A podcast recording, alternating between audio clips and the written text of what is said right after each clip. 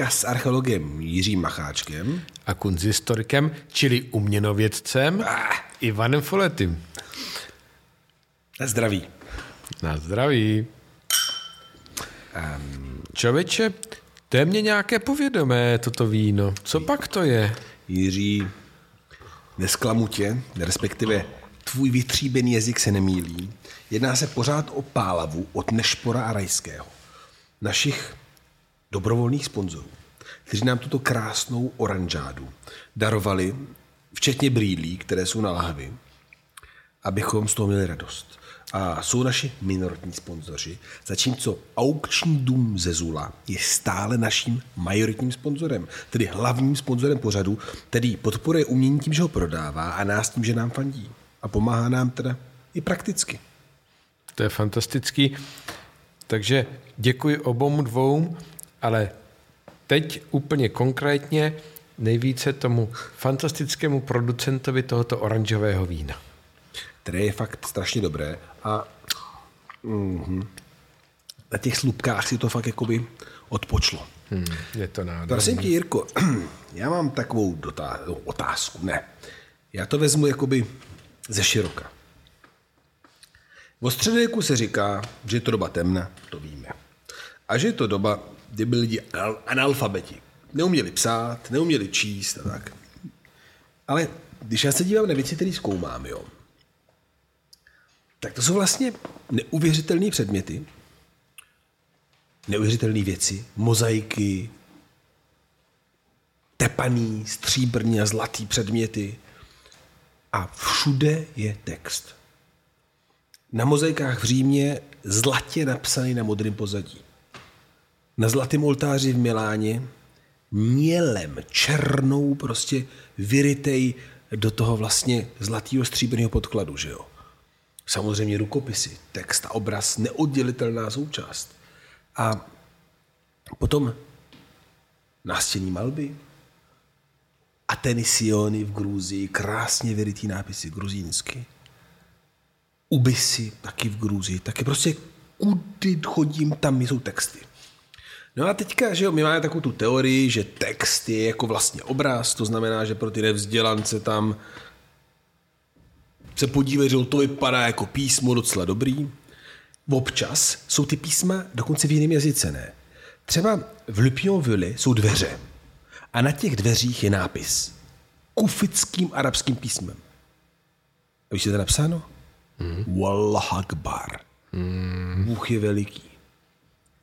No a když ty texty dívá, třeba očima filologa, tak si uvědomí, že to je jako obrázek hezký, ale básně, narážky na antické autory, obrovská literární znalost. No a já bych chtěla, abychom se dneska bavili o tom, co je text a co je písmo v tom našem světě. Protože ty jsi se stal globální hvězdou díky kosti, na který byla vyrunovaná abeceda. A evidentně ta vyrunovaná abeceda měla ambici učit lidi psát nebo číst. Je to tak? No, to je právě ten ohromný zajímavý aspekt celé té věci. Právě to, o čem ty mluvíš, mají lidé potřebu písma. Proč lidi jsou něco zaznamenávat písmem? A jsou lidi, kteří nemají písmo a lidi, kteří mají písmo. Mezi nimi vede jakási hranice, hranice dělící linie. A pak jsou lidi, kteří přijdou do kontaktu s písmem a najednou získají tu potřebu to písmo mít. Mm. A my se s těmito okamžiky v dějinách lidstva setkáváme znovu a znovu a snažíme se to zkoumat, jak vlastně se písmo a vůbec ta celá literární kultura a tak dále přenáší a vůbec vzniká. A samozřejmě písmo je strašně staromilý fenomén, abych tak řekl, ale jsou období, řekněme, historicky nám bližší, eh, která jsme schopni zkoumat v takovém možná větším detailu a větším záběru. A jeden z takových velmi zajímavých momentů je třeba to, jak se písmo dostalo ke Slovanům. Protože... Že je to jako blízký, jo? No tak, Jako 1100 let, že nějakých asi zhruba 1150. No, ale to jako to- i na mě už docela dávno, teda tak 1150. samozřejmě je to, je, to, je to dávno, ale... Já jsem dneska ale, rozesmál ale, studenty na gymnáziu, když jsem řekl, že jsem se ještě pořád úplně mentálně nesrovnal s tím, že Konstantinopol padla do rukou Osmanů. Oni se mi smáli, to je 600 let a po tebe je 1100 let nedávno, chlape, prosím tě. Tak když to srovnám s nějakými si hieroglyfy a, a klínovým písmem, tak je to v podstatě nedávno, že? Musíme si uvědomit taky ty časová měřítka, že jo? Ale Dobře, beru, takže nedá, minimálně- nedávno, když čtyři metodě přišli na Moravu, tak si to kluci tam No, je to fakt, že my na to hledíme trošičku jiným měřítkem časovým, no, než si dokážou představit běžní lidé, že jo? Sto let sem, sto let tam, tisíciletí toto, tisíciletí tamhle, ale Ale tak počkej, že jsme na Moravě, píše se rok 864, zvěrostové, zvěrověstové, zv- věrozvěstové právě dorazili.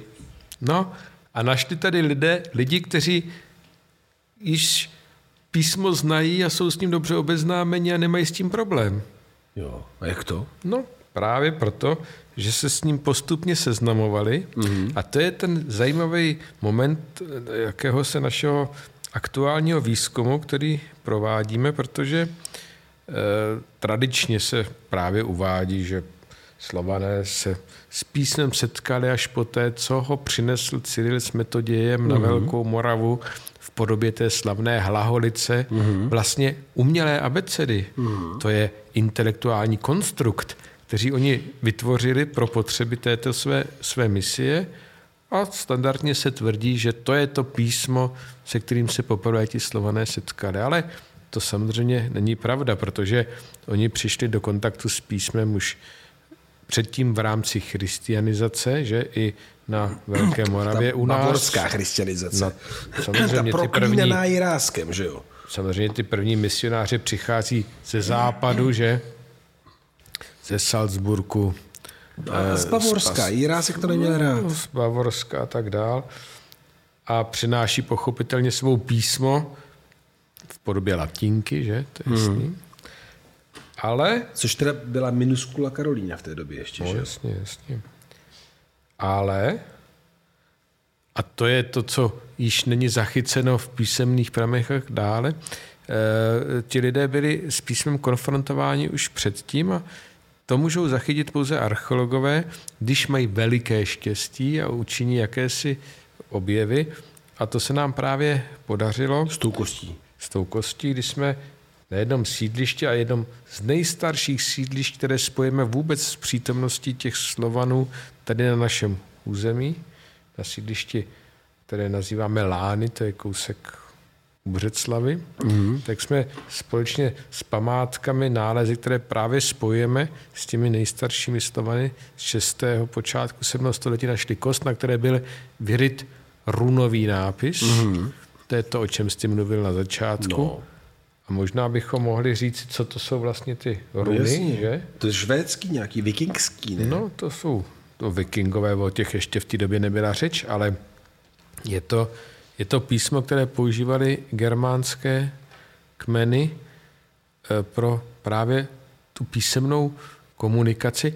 A to je strašlivě zajímavý fenomén, protože nikdo to ještě úplně nedokázal vysvětlit, proč to písmo vlastně vzniká. Ono se ví, že vzniká někdy v prvním století našeho letopočtu. A jak je, je nějakým způsobem spojený nebo v dialogu s latinou, nebo je úplně jiný? No, je, je jiné. Ty počátky toho runového písma prostě leží v naprostých mlhách. Je to mm. scéna nejasné. eh, Mluví se o nějakých vlivech tam z alpské oblasti a tak dál. Ani se neví, co bylo přesně motivací eh, lidí, aby začali využívat to runové písmo. Právě někdy se mluví o tom, že to byla reakce na tu e, římskou, řekl bych, velmi ofenzivní e, kulturu. Písma. Toho, I toho písma, že ti Germáni si řekli, Ježíš, přece nejsme hloupější než ti Římani, bude mít taky své vlastní písmo a něco takového vzniklo. Ty, ten mechanismus toho vzniku opravdu není jasný, ale to, co víme, je, a to je fascinující, že e, tou runovou abecedou, my mluvíme o takzvaném starším futarku. Mm-hmm. Futark to je něco jako, jako abeceda, jako protože A, A, B, C, D, proto říkám abeceda, a futark je, protože F, T, U, E, R, R, mm-hmm. to je počátek té e, rudové abecedy, tak se říká futark.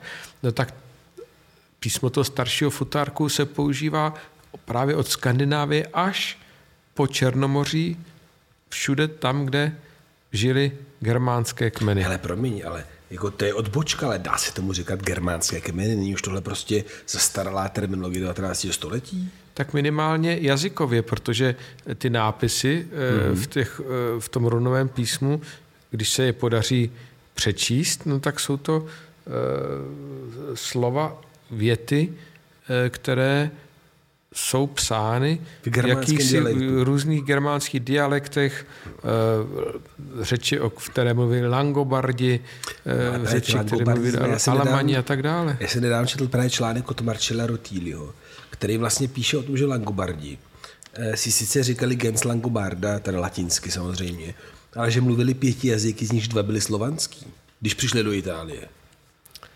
Proto mě jako víc zajímá ta otázka, jestli se dá mluvit o nějakým jako monojazykovým konglomerátu, nebo jestli nemůžeme uvažovat o tom, že to rodové písmo prostě proniká do mnoha jazykových, nebo rozumíš, jazykových tradicí. Eh, vždy tradičně bylo spojováno právě, řekněme, s tím germánským jazykovým prostředím. No jasně. Ale, Ale ten náš nález dokázal to, co jsem právě řekl dokázal to, že se dostává ke Slovanům. No jasně, je to úplně jasný. No, takže my samozřejmě nevíme, zda Slované v určité fázi svou, svůj jazyk zaznamenávali i runovým Jinak. písmem, protože toto je jeden z prvních, nebo úplně prvních nálezů.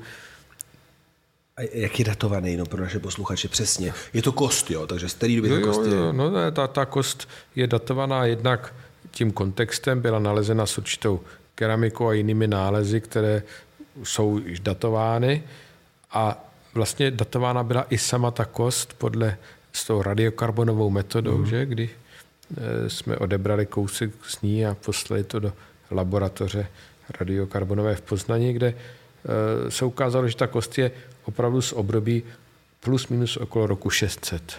Mm-hmm. Což je strašně zajímavé, protože to je doba, kdy zde už měli být Slovaní, ale už neměli být ti poslední Germáni, kteří měli být ti Langobardy a tak dále. Což ty šli v roce 568 do Itálie. 68 do Itálie, no.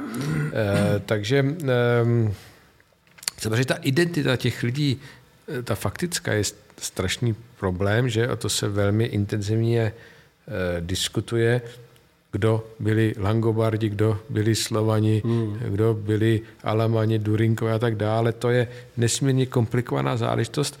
Faktem ovšem je, a to je podstatná věc, že ty lidé žili jakýmsi svým způsobem života, který se navzájem lišil a zřejmě i jinak mluvili. Mm-hmm.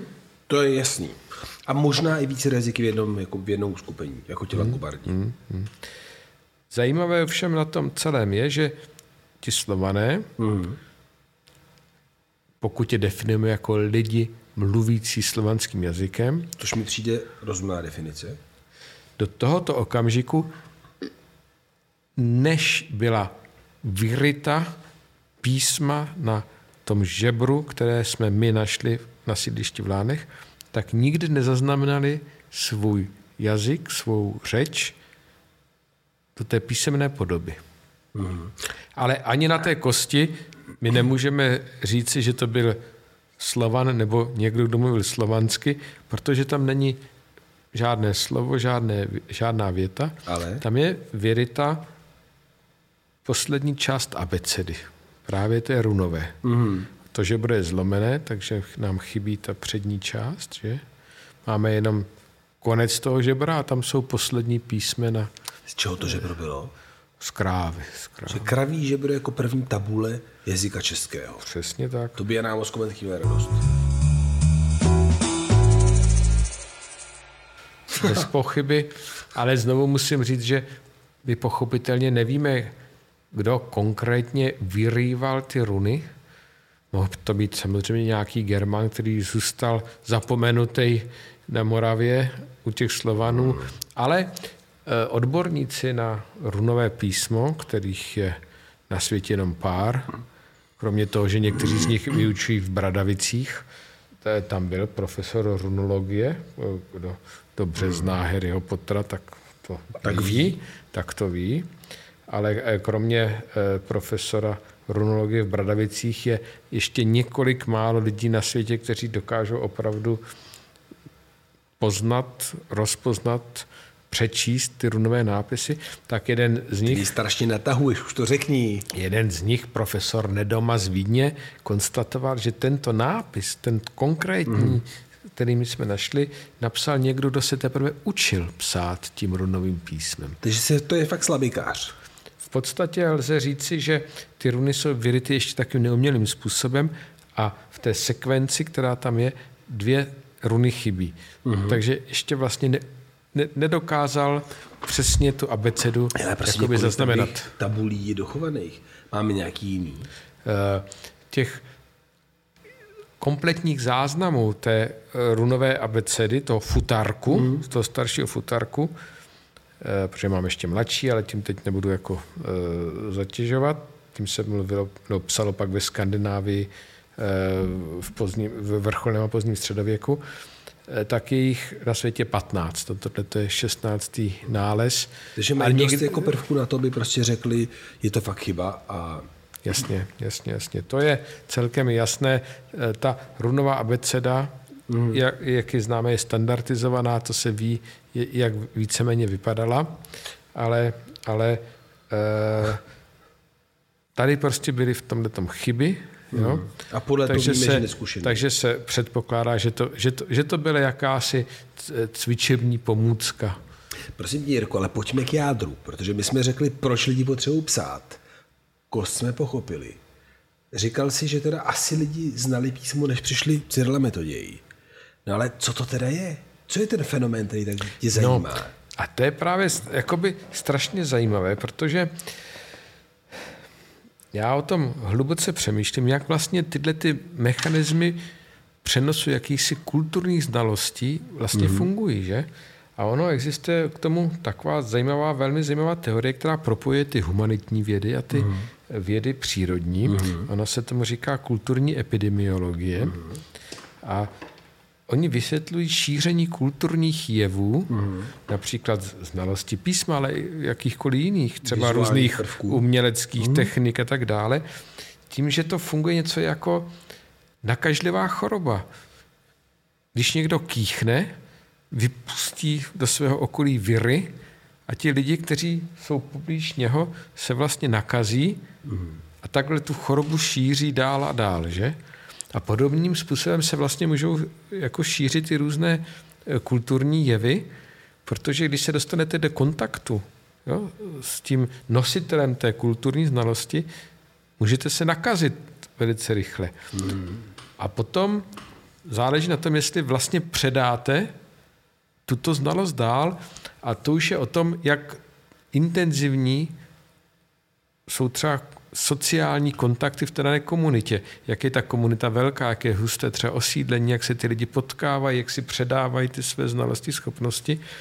Takže, aby vy jste se nakazili, když to tak řeknu, jakýmsi novou, jakousi novou kulturní e, znalostí, invencí, něčím novým, potřebujete si jednak dostat do kontaktu mm. s člověkem, který tuhle tu znalost již má, a pak to musíte umět někomu předat, ten někdo to musí předat někomu dalšímu a dalšímu Čili a dalšímu. To znamená, že my vlastně jsme šířiči epidemie. Protože naše práce je snažit se předat znalosti. Přesně tak, přesně a tak. jde nám to? No tak to nevím. Já tedy jako ty to sociální vidím... kontakty našeho podcastu jsou natolik eh, velké, aby jsme nakazili co nejvíc lidí. No to je jasný, já jenom si jako uvažuji nad tím, že ta teorie zní krásně, jo. Ale já uvažuji, jak sl- strašně složitý je natknout a um, přesvědčit někoho, že se má něco naučit a nedej bože, abys to fakt naučil, že jo. Hmm. Tím samozřejmě narážím na některé z našich studentů. A teďka si říkám, jako, jestli to není strašný optimismus považovat to za epidemii. Jo. Jako kdyby moji studenti teďka úplně, nebo tvoji, říkali, ty jo, oni umějí to a to já jsem si naučit taky.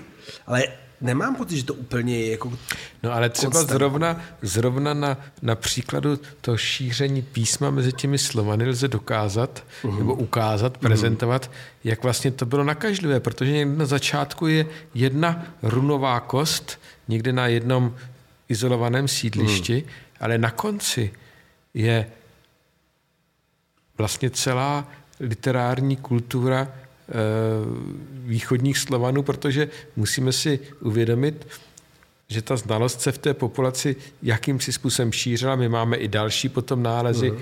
Ty runy eh, se třeba objevovaly i na nomádských, avarských jakýchsi předmětech. To jsou jiné, jiný typ run, run nomádských, takže my máme třeba v Mikulčicích obložení luku s nějakými vyrytými nomádskými runami, takže ty slované natahovali tu znalost toho písma z různých prostředí.